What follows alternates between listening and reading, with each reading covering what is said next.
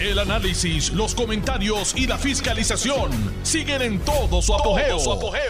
Le estás dando play al podcast de Noti1630, Sin Ataduras, con la licenciada Zulma Rosario. Yo no, yo no sé ni qué adjetivo adscribirle. La pachota de la supuesta celebración de los 70 años de la de Lela, porque así es como lo venden, no te hablan de la Constitución, que eso es lo que debemos celebrar, que hubo una Constitución en el 52, pero no fue ni siquiera un 25 de julio. Esa fecha la escogieron exprofesamente. Saben ustedes que ayer yo les recordé que el 25 de julio fue que llegaron a las playas de Guánica a través de la bahía de ese hermoso pueblo. Las tropas bajo el comando del general Nelson Michaels.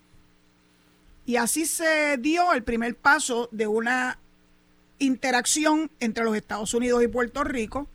Algunos le llaman invitación, otros le llaman invasión. Es inmaterial. Llegaron los americanos. Y la inmensa mayoría de los historiadores de la época reconocen que fueron bien recibidos, salvo, ¿verdad?, un, un grupo eh, recalcitrantemente español que no se quería dar por vencido este, en los albores de la guerra hispanoamericana. Finalmente se firmó un tratado entre España y los Estados Unidos y se dieron como botín de guerra a Puerto Rico. Y todo eso se inició un 25 de, de julio del año 1898. Ayer les dije que pienso en los próximos días eh, sacar, extraer información eh, que se publicó en el libro The American Presence in Puerto Rico del profesor Darrell Bender. Este libro, eh, que fue editado por publicaciones puertorriqueñas, eh, fue subvencionado eh, por el Instituto Cultural de Puerto Rico, puertorriqueña, y la Comisión del Centenario que yo tuve el privilegio de dirigir en el año 1998. ¿Por qué es importante esto? Porque como les dije ayer, aquí se han dado la tarea de machacar ojo, nariz y boca, que pues los puertorriqueños somos el producto de tres razas, la taína, la africana y la española. No tengo ningún problema con eso, pero se les ha olvidado 124 años de interacción de todos los días con nuestros conciudadanos de los Estados Unidos y que nos han marcado y que nos han marcado en todos los ámbitos habidos y por haber.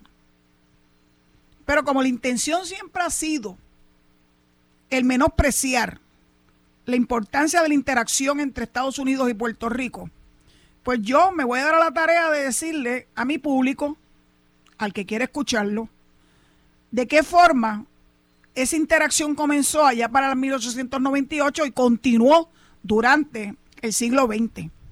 Ya estamos en el siglo XXI y todavía la interacción continúa.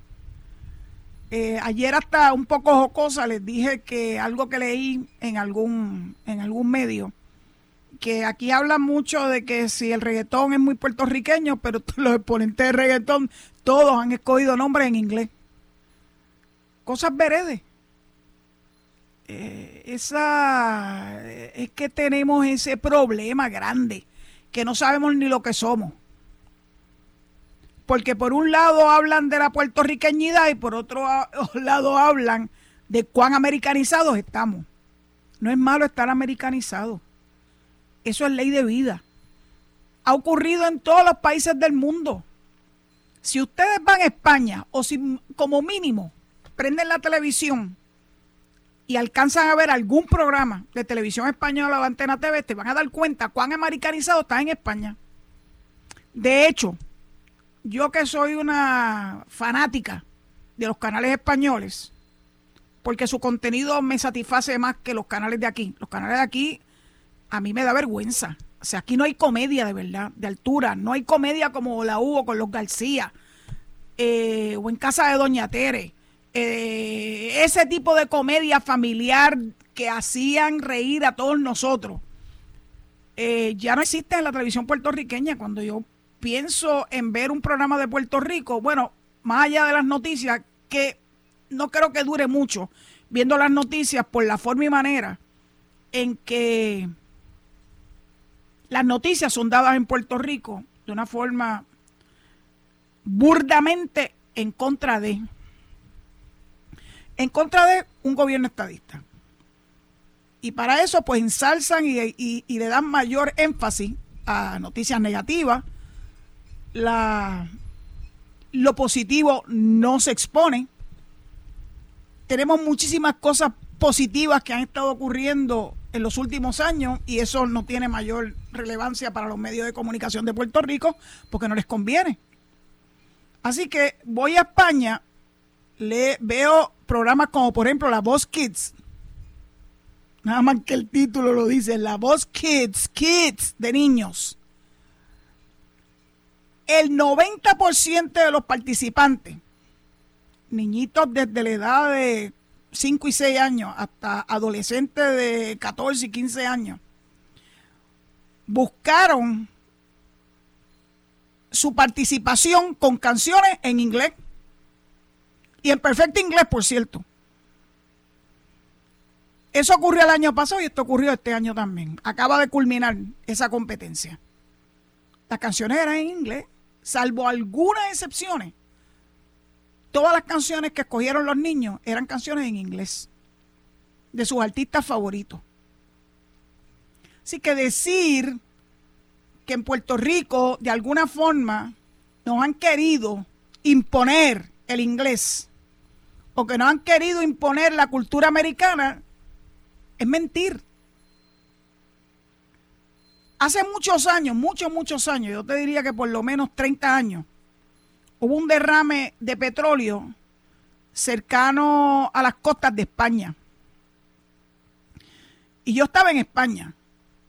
Y entonces empiezo a ver las noticias y hablaban del fuel, que si el impacto que el fuel, y yo decía, ¿de qué hablan? ¿Qué es el fuel? Pues no es otra cosa que fuel. No hablan en esa noticia y años más tarde y todavía hablan del fuel y no hablan de los desastres ambientales que crea cuando un barco derrama su petróleo en las aguas circundantes a cualquier territorio. El Jersey viene de Jersey. Es una cosa impresionante y a ninguno de ellos se le ha caído ningún canto. Solamente aquí queremos ser más papistas que el Papa. De hecho, en más de una ocasión he visto premios otorgados a Puerto Rico por su defensa del español y eso es maravilloso. Porque claro que hay que defender el español, pero claro que hay que defender, eh, hablar bien el español, el escribir bien en español. Y a veces uno se siente con preocupación que el español que alegadamente estamos defendiendo es un español bien mal hablado, bien mal escrito. Y uno dice, Dios bendito, ¿qué está pasando? Cuando yo me criaba, la clase de español, naturalmente, era una clase muy importante en mi escuela, desde kindergarten hasta cuarto año. Y modestia aparte, yo me llevé la, la medalla del español. Porque a mí me encanta. Y me encanta hablarlo bien y me encanta pronunciarlo correctamente. Pero si usted piensa que el español que habla, algunos de la nueva generación, y tengo que decir algunos porque no todos, ¿verdad?, está en esa, en esa situación. Uno, a mí me rechinan los oídos. Y digo, pero ¿qué demonio está hablando? ¿Qué es lo que están diciendo? A veces es ininteligible. pero todo lo hacen con doble pespunte. Tratar de alejarnos de los Estados Unidos porque esa, esa presencia americana en Puerto Rico para algunos es negativa, es dañina. He visto dos o tres grafitis de Gringo Go Home y me hacen, lo que me hacen es reír verdaderamente. Porque eso no lo dicen cuando reciben en sus cuentas los dineros federales que han mantenido a Puerto Rico por mucho, por mucho tiempo. De hecho, ayer les mencioné que un artículo de Gloria Ruiz Quilan habla de todos esos programas federales por los que hemos podido eh, mejorar la calidad de vida de las personas que tienen mayores necesidades. Son federales. Y entonces uno se pregunta, ¿por qué es que tienen tanta preocupación con que en Puerto Rico perdamos nuestro idioma y nuestra cultura? Y lo dicen insistentemente. La misma Alexandria Ocasio, después que se fue de Puerto Rico de haber venido, ¿verdad?, en el mes de mayo, a presentar el anteproyecto de lo que hoy en día es el HR 8393, dijo que ella se iba a asegurar de que ese proyecto se tradujera al español y que el pueblo de Puerto Rico tuviera acceso a la versión en español del proyecto. Pues mira, el proyecto se tradujo y la versión en español está disponible. No porque lo dijera Alexandre Ocasio, porque eso es lo lógico. Si va a haber un proyecto como, como lo hay ya, radicado, refrendado por el Comité de Recursos Naturales de la Cámara de Representantes y próximo a bajar a votación del Pleno, pues natural que se haga disponible para que el pueblo de Puerto Rico lo pueda leer en nuestro idioma vernáculo, en nuestra lengua materna. El español es mi lengua materna. Yo hablo muy buen inglés. Le doy las gracias a mis padres que se sacrificaron para que mis hermanos y yo tuviéramos una educación de excelencia. Y en esa educación de excelencia, eje central era el aprender bien el inglés. Porque así como la clase de español era una clase muy importante, la clase de inglés también lo era. No era solamente hablar gramaticalmente, escribir correctamente, era hablarlo correctamente. Sí, puede que tengamos acento. Yo tengo acento al hablar en inglés y eso no me causa a mí ningún ninguna histeria, pero me entienden perfectamente bien. Cuando yo fui a estudiar a Estados Unidos, mi bachillerato, yo me sentí muy bien recibida en la universidad. Solamente en una ocasión, estando en la mesa del comedor, las boricuas tenemos siempre la tendencia a agruparnos. Es normal. Y claro que hablamos en español. Y entonces de otra mesa yo alcancé a escuchar a alguien decir, when in Rome, do as the Romans do. Y yo me miré. Y les dije, el problema que ustedes tienen en inglés es que ustedes solamente se dedican a hablar inglés o a leer inglés y nosotros tenemos la opción y podemos hablar en los dos idiomas. Porque tú me estás entendiendo lo que yo te estoy diciendo en este momento, ¿verdad que sí? Así que te recomiendo que te pongas a coger clases de español y que tengas una amplitud, una amplitud importante. Porque eso te da mayor posibilidades de provecho en tu vida profesional. Ahí terminó el issue. Jamás escuché yo en cuatro años en universidad a nadie tratar de alguna forma decirnos que no debíamos hablar español en el campus. Hablábamos español todo lo que nos daba la gana. Y no solamente eso, sino que todo lo contrario, empezaron las anglosajonas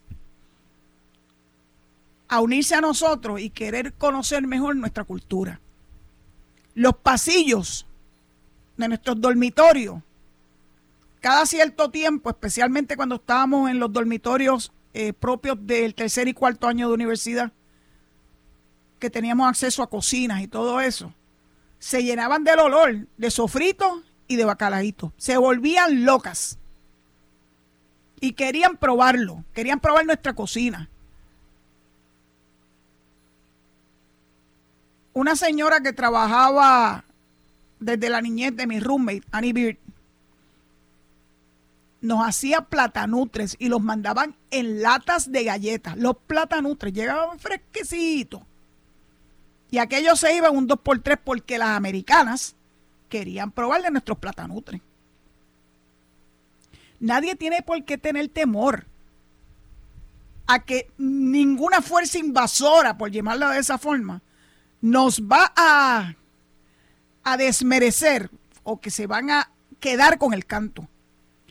Eso es numéricamente imposible. De hecho, nosotros estamos haciendo todo lo contrario. Los 5 millones de boricuas que viven en los Estados Unidos son los que están sentando la pauta. Y allá se hace y se habla y se cocina a los boricuas. Los restaurantes boricuas en muchos de los estados han proliferado. Las tiendas donde se venden mercancía propia para la cocina boricua siguen ampliando. Los negocios de Puerto Rico han mudado muchos de ellos y han abierto muchos de ellos en los Estados Unidos continentales. Así que no entiendo, no entiendo ese complejo que tienen algunas personas. Sí, es importantísimo hablar buen inglés. Y más importante es hablar buen español. Lamentablemente, las canciones de que escuchamos, el trap y el reggaetón, no le hacen ningún favor a nuestro idioma. Ninguno. Escúchenla si tienen la capacidad de tolerarla. El que yo le doy un poquito de posibilidades es a Daddy Yankee. Porque es bastante clean, hablando en spanglish.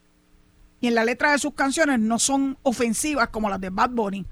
Pero aquí Bad Bunny se ha convertido en el dios de mucha gente. Empezando por la prensa son bipolares. Ah, que hay que proteger el español. Ah, que no se puede denigrar a la mujer. Que no podemos darle luz al discrimen.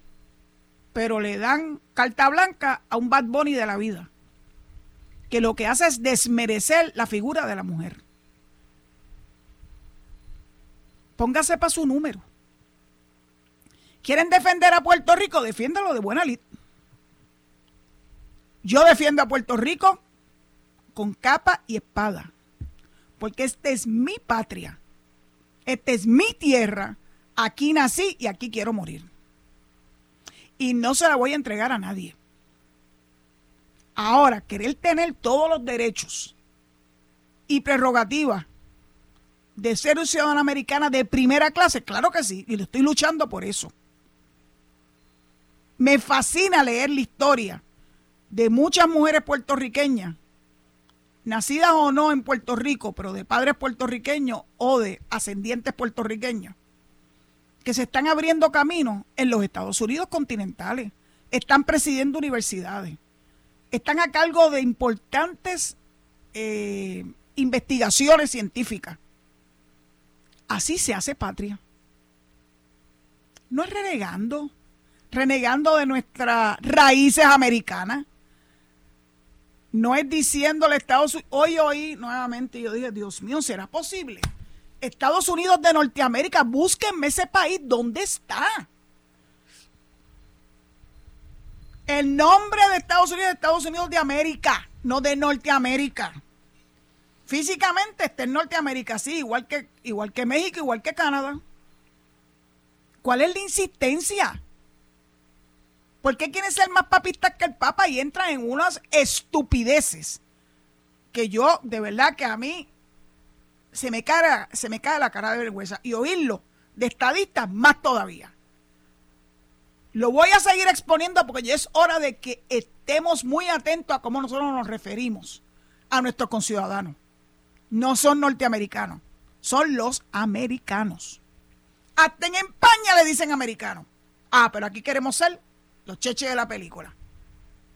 Porque han caído, han resbalado en la cascarita que nos tiraron hace muchos años los profesores puertorriqueñistas que pensaban que decirle norteamericano era una forma de seguir poniendo una brecha enorme entre nuestros conciudadanos y nosotros. Y algunos estadistas han caído en esa trampa. Yo lo seguiré diciendo por este medio. Tal vez algunos de ellos han recapacitado, ojalá. Porque yo los escucho. Estoy pendiente a de qué forma, de qué forma se refieren a nuestros conciudadanos americanos. Y ayer un gran amigo, José, el representante José Apontes, Aponte, me recordó algo Miren qué interesante. José Luis Dalmau buscó a republicano racista Wicker para que introdujera el proyecto de ley que incluía entre sus opciones el ELA. Pero no sabemos cuál ELA, porque nunca nos dicen qué ELA. Ahora hay un ELA nuevo según Pablo José Hernández. De eso vamos a hablar más adelante. Sí, el nieto de Hernández Colón. Que dice que es muy sencillo, pero nunca se han atrevido a ponerlo en blanco y negro. Lo último que se supo de eso fue la enmienda Vizcarrón en los años 90. De allá para acá, nada, nada por escrito. Porque saben que no hay nada que escribir. Ya se agotó. Las pilas de Lela se agotaron. Todo se vino abajo cuando Puerto Rico se dio cuenta, a pesar de que lo veníamos diciendo durante décadas, lo que significaba el Estado Libre Asociado, que no era otra cosa que el territorio, perfumado, con otro aire supuestamente.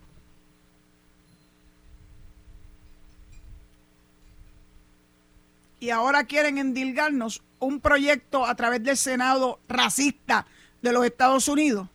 Porque así se eso, con eso sí se alían. Esas alianzas, alianzas que son, bueno, demenciales, yo creo. Cualquier cosa. En la guerra y en el amor todo se vale. Y en la política parece que también.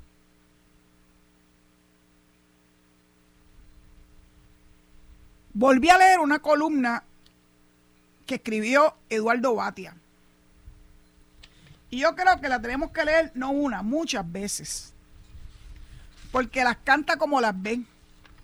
Esa columna se la publicó el Nuevo Día el 18 de junio, hace más de un mes. En la página 49 de la columna de opinión que se llama Mi deber popular y democrático.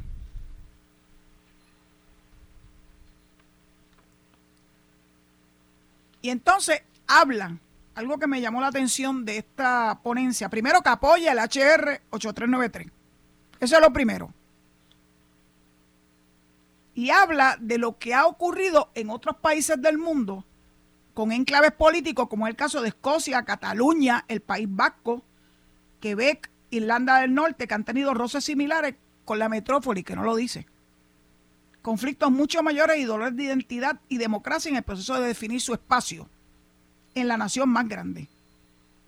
Una peculiaridad es que en el proceso de definir esa relación todos tienen hoy representación directa de los respectivos congresos y parlamentos y el voto por el Ejecutivo que los gobierna, cosa que nosotros en Puerto Rico no tenemos, porque eso solamente nos las da la estadidad. Eduardo, tú lo sabes. En el País Vasco siguen siendo y formando parte de España. Cataluña ha tratado una y mil veces de independizarse de España, de la metrópoli, y no lo han logrado. Están muy divididos pero tiene representación en el Congreso de ellos, en el Parlamento. Pueden votar por el presidente de España. Pueden estar a cargo de los instrumentos democráticos de ese país. En Puerto Rico no. Y entonces, lo que ocurre allá, allá los mares, está bien, pero lo que ocurre aquí en Puerto Rico no. Esa dicotomía se tiene que terminar. Y por eso es que yo, mientras vea algún escrito de esta gente que revelan y develan su verdadero sentir y cómo son de verdad bipolares, entiende uno porque es que no se han atrevido a definir un ELA inexistente. Bueno, les voy a dar el espacio a ustedes a que respiren y a mí también. Nos vamos a la pausa y retomamos otros temas una vez regresemos de la misma. Muchas gracias por su sintonía. Estás escuchando el podcast de Sin Atadura. Sin Atadura. Con la licenciada Zulma Rosario. Por Noti1630. Noti Aquí estamos de regreso. Tengo un, tengo un nuevo oyente que me acaba de escribir. Fabián Castro, bienvenido a la audiencia de Sin Atadura. Fabián, ya llevamos un año, desde enero del 2021 eh, con este programa. este, a través de Noti1 y me siento muy feliz de que te hayas unido a la audiencia nuestra. Estaba precisamente leyendo eh, en LinkedIn, porque no lo leí en la mañana de hoy en el periódico, una columna que escribió Rafael Coxanomar. Pero si interesante es la columna, más interesante es una reacción que ha tenido alguien que yo conozco, eh, que fue juez, que fue subsecretario de justicia cuando estaba un gran amigo dirigiendo ese departamento en la época de, de Alejandro García Padilla, Rafael Ortiz Carrión. Y cuando yo leí lo que él escribió en reacción a la columna de Rafael Coxanomán, me quedé impresionada, muy impresionada. Voy a intentar conseguírselo porque creo que, yo creo que me, me emocioné cuando leí esto todos los días uno se, entera, ¿verdad? De, las posturas de las personas. Posturas que a mí me verdaderamente me, me sorprenden. Viniendo de él, de Rafael Ortiz Carrión. Naturalmente es que tengo que leérsela porque todavía estoy in awe. Dice, se engañó al pueblo de Puerto Rico ese documento falsamente denominado Constitución siempre estuvo supeditado a la voluntad unilateral del Congreso que gobierna a la potencia administradora, el cual retuvo facultades plenarias para enmendarlo o suprimirlo a su voluntad sin el consentimiento del pueblo de Puerto Rico. Lo han hecho, lo han hecho muchas veces desde la presencia de la Junta de Control Fiscal en Puerto Rico, amigo Ortiz Carrión, y lo han hecho muchas veces desde el 52 para acá. Un documento con esas características no puede ser legítimamente denominado como una constitución y no fue y es una ley orgánica para regir un territorio subordinado y todo el proceso de su instauración y conmemoración no fue otra cosa que una perversa farsa. No continuemos ni colaboremos con ese sainete. Exijamos que el pueblo de Puerto Rico inicie prontamente un proceso de descolonización para ejercer el derecho inalienable a su libre determinación para construir un Estado soberano con un gobierno de, por y para el bienestar general del pueblo, con una economía y sociedad sustentable, equitativa y una cultura vigorosa basada en su identidad histórica y en solidaridad con el resto de las naciones del mundo. Todo lo demás es retórica fatula para promover la continuación. Esto está brutal. La continuación de la subordinación política, la dependencia económica, la gentrificación de la sociedad y la desintegración de la cultura nacional. Rafael Ortiz Carrión, subsecretario de Justicia eh, en la época de Alejandro García Padilla, juez del Tribunal de Apelaciones. De verdad que estoy sorprendida, pero yo creo que esto es bueno. Es muy bueno que la gente se desnude frente al pueblo y que diga lo que verdaderamente siente. Me acabo de enterar que Rafael Ortiz Carrión es independentista y me parece maravilloso. Maravilloso. Y hacia eso es que debemos ir dirigidos todos. Pero todos quienes, los populares, los que creen en el Estado y asociado entre comillas, tienen que definirse ya. Esa resistencia a definirse en qué campo de batalla están le hace daño a ellos y le hace daño al resto de nuestra patria. No podemos seguir en este status quo. Tenemos que enfrentar nuestro futuro de frente.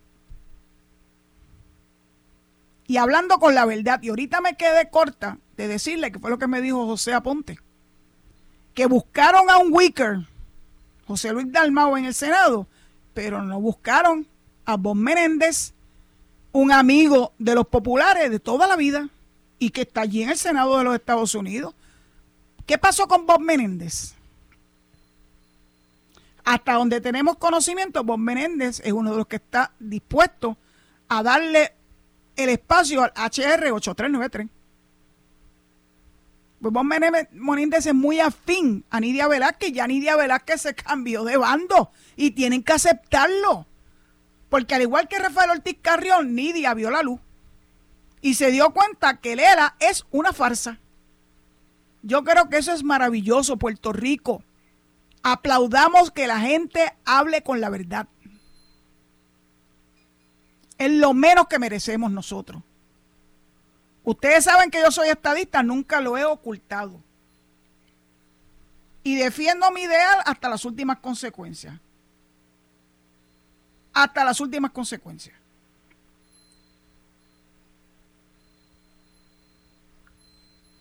Eh, otras personas también hicieron expresiones con relación a la, a, la, a la columna perdón, de Rafael Cox Alomar. Un tal Jaime Enrique Cruz Álvarez, que tiene su propio bufete, lo que puso fue Viva la República bajo los asesinos. Y otros que se llaman The Financial Attorneys dijo, eso no es lo que interpretaba el Tribunal Supremo de los Estados Unidos. Todo esto en respuesta a la columna que escribió Rafael Cox Como no he tenido la oportunidad de leerla en su totalidad, les prometo que mañana, después de hablar de Barbosa, porque mañana se conmemora el natalicio de nuestro prócer y el padre de la estadidad, José Celso Barbosa. Y claro que le voy a dedicar la primera parte del programa a nuestro líder. Pero también, después que termine eso, voy a hablar de lo que escribió José Coxalomar, eh, Rafael Coxalomar, porque ha levantado roncha. Y esto está interesante. Muy interesante. De hecho, la columna de Coxalomar se llama Punto de Vista. Supuestamente la publicó el Nuevo Día ayer, lunes 25 de julio, y se llama La Constitución de Puerto Rico a los 70 años, a sus 70 años. Y la verdad es que yo no vi esa columna. Yo creo que estaba y está en la página digital y no en el periódico impreso. O a lo mejor fue al revés, como yo lo leo digitalmente.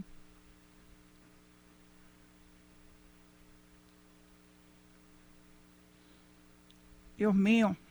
Voy a leerle un párrafo de esa columna de Cox La retórica que pronto cobró vida en Washington y San Juan partía de la premisa, hablando de la Constitución, que el ejercicio constituyente puertorriqueño encarnaba una nueva modalidad de descolonización, cimentado en la democracia electoral y el consentimiento mutuo, que dictaba mucho de la sola autoritaria, de lo que entonces arropaba a Cuba, a la República Dominicana, a Nicaragua, a Venezuela, al Perú, al Brasil.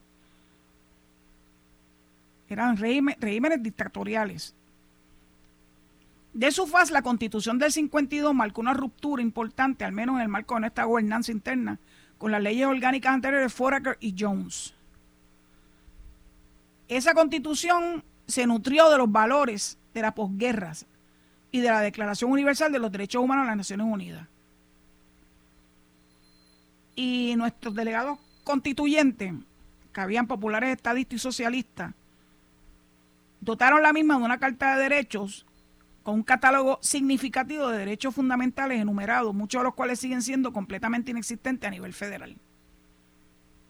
Él sabe que por fiat de determinaciones de judiciales sí han entrado a ser derechos constitucionales, aunque últimamente el Tribunal Supremo de los Estados Unidos dicen que si no está escrito in so many words en la Constitución per se, mm, no le dan mucho valor a esos precedentes. Lo hicieron recientemente en el caso de Roe vs. Wade.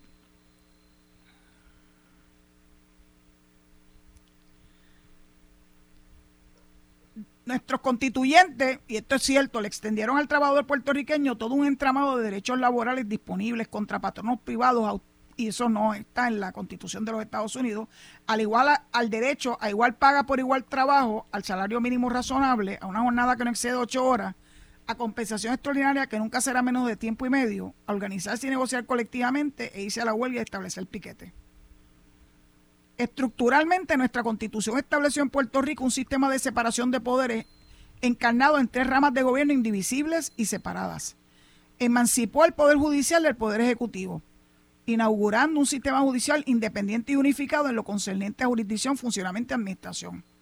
Estableció un poder ejecutivo unitario y robusto bajo la dirección de un gobernador electo por el voto directo de los puertorriqueños, quien a su vez goza de amplios poderes para articular y ejecutar la obra de ruta del país. y depositó en el Poder Legislativo, una legislatura bicameral de, de carácter continuo, cuyas prerrogativas no cesan al finalizar las sesiones, como era el caso bajo las leyes orgánicas, con amplios poderes investigativos y con autoridad para ir por encima del veto expreso del gobernador, cosa que no era posible bajo la ley Jones. Nuestra constitución le garantiza además a los partidos de minoría la tercera parte de los escaños legislativos, siempre que uno de los partidos de mayoría haya logrado más de dos terceras partes en una o ambas cámaras. Así como la crisis de la deuda pública rasgó el velo colonial, trayendo a la superficie, a la superficie la naturaleza colonial de nuestra relación con los Estados Unidos, bueno, se dieron cuenta finalmente, ya nosotros lo sabíamos los estadistas. La sublevación pacífica que rompió en escena durante el verano del 19 ha dejado demostrado que nuestra constitución requiere de nuevas herramientas para regenerar nuestro ordenamiento político y económico fiscal. El momento para embarcarnos en un proceso de refundación constitucional que nutra al país de legitimidad democrática es ahora. Descolonizar nuestro repertorio constitucional interno y recabar del Congreso la puesta en marcha de un proceso justo y transparente a través del cual encaminar nuestra descolonización externa se impone hoy como tarea impostergable. Difícilmente hubo momento más propicio para blandir la bandera de la colonización, de frente y sin miedo.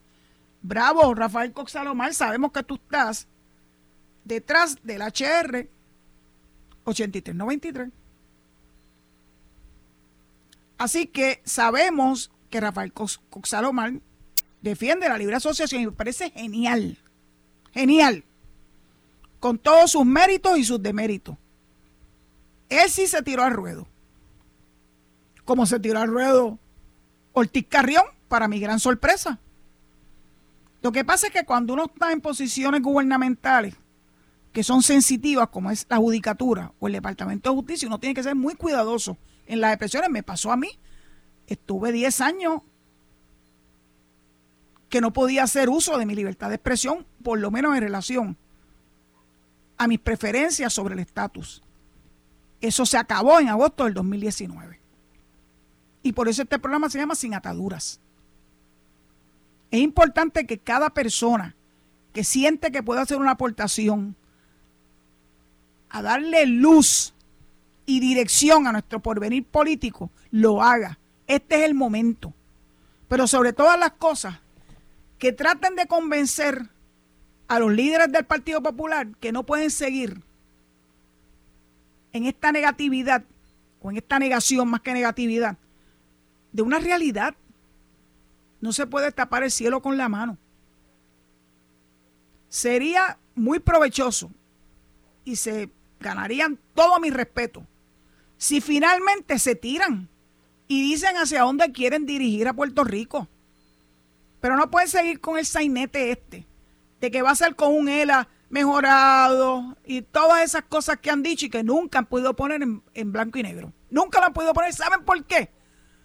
Porque esos mismos republicanos que ellos buscaron, buscaron para tratar de ponerle piedras de, tropiezo en el Comité de Recursos Naturales, trayendo cosas como ninguna de las anteriores, y que volviera el ELA a figurar en el proyecto y cosas por el estilo, si ese es el tipo de personas que se van a buscar, no les, no les, no les depara ningún buen futuro a los líderes del Partido Popular.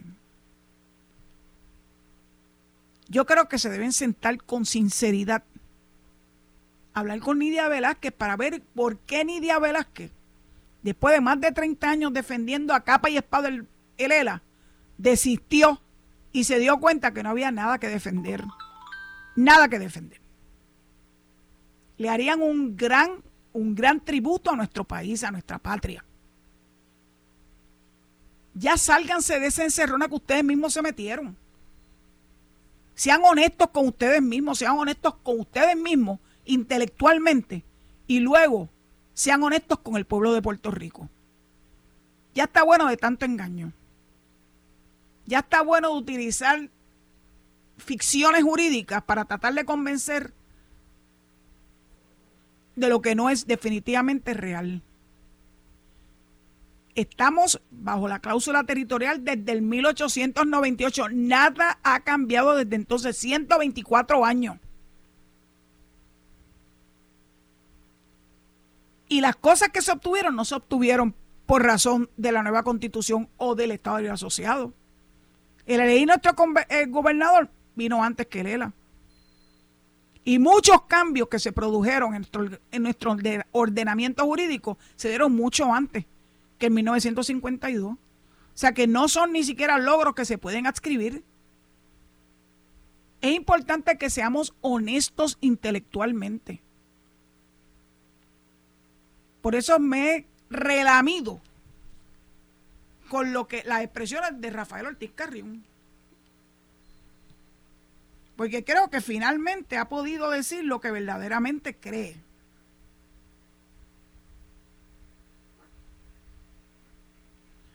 Hubo una columna de hoy martes 26 de julio que se llama La farsa de Lela Colonial de Rafael Cosaromar también. Está interesante, no la he leído, pero me propongo hacerlo es que como se llama, es que el nombre está extraordinario, la farsa de Lela Colonial.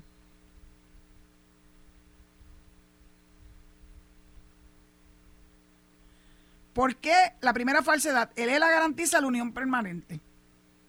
¿Por qué es falso? Porque el Congreso, conforme sus poderes, plenarios, bajo la cláusula territorial de la Constitución Federal, puede disponer, y entre paréntesis, o zapatearse de Puerto Rico ahora mismo si quisiera. Lo hizo con las Filipinas en 1946, lo puede hacer con Puerto Rico en el 2022. La única forma que garantiza la unión permanente es la estadidad, así como las únicas fórmulas que garantizan la inviolabilidad, que palabrota, de nuestra soberanía son la libre asociación y la independencia. Bravo, Rafael Cox Segunda falsedad. Los pilares de ELA son la común defensa, el mercado común, la moneda común y la ciudadanía americana. ¿Por qué es falso? porque la Común Defensa no llegó con el ELA. Llegó 54 años antes que el ELA, cuando el general Nelson Miles, por órdenes del presidente William McKinley, invadió y ocupó Puerto Rico en 1898. ¿Por qué ni el mercado común ni la autonomía fiscal llegaron con el ELA? Llegaron 52 años antes que el ELA por mandato de la ley Foraker de 1900. ¿Por qué la moneda común no llegó con el ELA? Llegó 53 años antes que el ELA por orden del gobierno militar americano en 1898 y porque la ciudadanía americana tampoco llegó con el ERA, llegó 35 años antes con la ley Jones de 1917. Tercera falsedad, el Commonwealth o Estado Libre Asociado es un estatus distinto al territorio. ¿Por qué es falso? Porque Puerto Rico sigue siendo hoy un territorio americano y hace alusión a Baello Madero. En 1952 no hubo cambio de estatus. Bravo, Rafael Coxalomar el Tratado de París continúa imperando y la soberanía se mantuvo secuestrada en el Congreso. El término Commonwealth, traducido al español como Estado Libre Asociado, no es más que el nombre que la Convención Constituyente le indilgó al gobierno territorial de Puerto Rico. No obstante, desde la óptica del derecho constitucional americano, el término Commonwealth es uno vacío, sin contenido jurídico y sin definición constitucional. Cuarta falsedad, el ELA existe cuando las madres alimentan a sus hijos con la ayuda del wiki de los cupones. ¿Por qué es falso? Porque aquí las transferencias federales llegan no por el ELA, sino por el insolayable hecho de que Puerto Rico es un territorio americano habitado por ciudadanos americanos. Tan es así que las Islas Vírgenes igual, las cuales, a diferencia de Puerto Rico, no tienen constitución propia, ni se jactan de ser un ELA, se benefician de esos mismos programas federales. De hecho, el récord histórico demuestra que aquí llegó la PRERA. ¿Se acuerdan de la PRERA? Y la PRA, y se ejecutó el plan Chaldón en tiempo del nuevo trato del presidente Roosevelt, mucho antes de la llegada de Lela, precisamente como consecuencia de nuestra condición territorial. De más está decir que tal aseveración le hubiera pateado el estómago a Muñoz Marín, para quien en su fuero interno el ELA constituye, una nueva dimensión de gobierno propio dentro del federalismo americano y no una, no una nueva dimensión de mantengo, cuponeo o busconeo. Quinta falsedad, el proyecto Wicker reivindica a Lela como una opción válida e incluye una definición específica sobre su desarrollo, porque es falso. Y aquí van, prepárense, palabras de Rafael Coxanomar, quien fuera candidato a comisionado residente por el Partido Popular en las elecciones del 2012. Porque el proyecto de encargo que se les acaba, les acaba de erradicar en solitario el senador Roger Wicker no define nada simplemente se limita a pedir un voto a ciegas a favor de Lela colonial. Delegándole a una supuesta comisión negociadora que nadie sabe quién la nombrará o cuándo se nombrará y cuyos trabajos no vincularán al Congreso en lo, en lo absoluto. De hecho, la propuesta de Wicker es una copia al carbón del viejo modelo fracasado que recomendó la Comisión de Estatus de 1966, nombrada por el presidente Lyndon Johnson, y que resultó en el desastre del Comité Ad hoc sobre el desarrollo de la era del 75. Decir que el proyecto Wicker define de forma específica el ELA es otra falsedad. Y entre tanta falsedad, lo único cierto es que no hay cosa más patética que un reguerete de mentes colonizadas. ¡Bú! La voy a enmarcar la voy a conseguir, la voy a compartir con ustedes en mi cuenta de Twitter, pues yo pienso que ha dicho unas palabras tan sabias, tan importantes para nosotros, que merece que sean conocidas por todos y por más personas. Es muy bueno, muy bueno que se le diga la verdad a nuestro pueblo. Gracias, Rafael Coxalomar. Gracias Gracias, gracias, porque estás haciendo un, un enorme, un enorme sacrificio, lo sé, por lo que era tu trayectoria política y, haberte, y poderte desentender de las mismas, porque tienes honradez intelectual. De eso es que se trata. Y dicho eso, creo que tengo que entregar el micrófono, pues ya llegó esa hora. Se va tan rápido. Y yo le agradezco mucho su sintonía, mucho, mucho y les pido que mañana a las 4 de la tarde regresen a Noti1 para que puedan escuchar lo que tengo yo que decir de nuestro prócer José Celso Barbosa y muchas otras cosas más que siguen surgiendo todos los días eh, para beneficio y beneplácito de nuestros oyentes, porque es importante que compartamos estas noticias con ustedes. Que Dios los guarde, los proteja y quédense en sintonía con Noti1 para escuchar a nuestros amigos Quique Cruz y Luis Enrique Falú. Hasta mañana, si Dios lo permite. Esto fue el podcast de Noti1630, sin ataduras, con la licenciada Zulma Rosario. Dale play a tu podcast favorito a través de Apple Podcasts, Spotify, Google Podcasts, Stitcher y notiuno.com.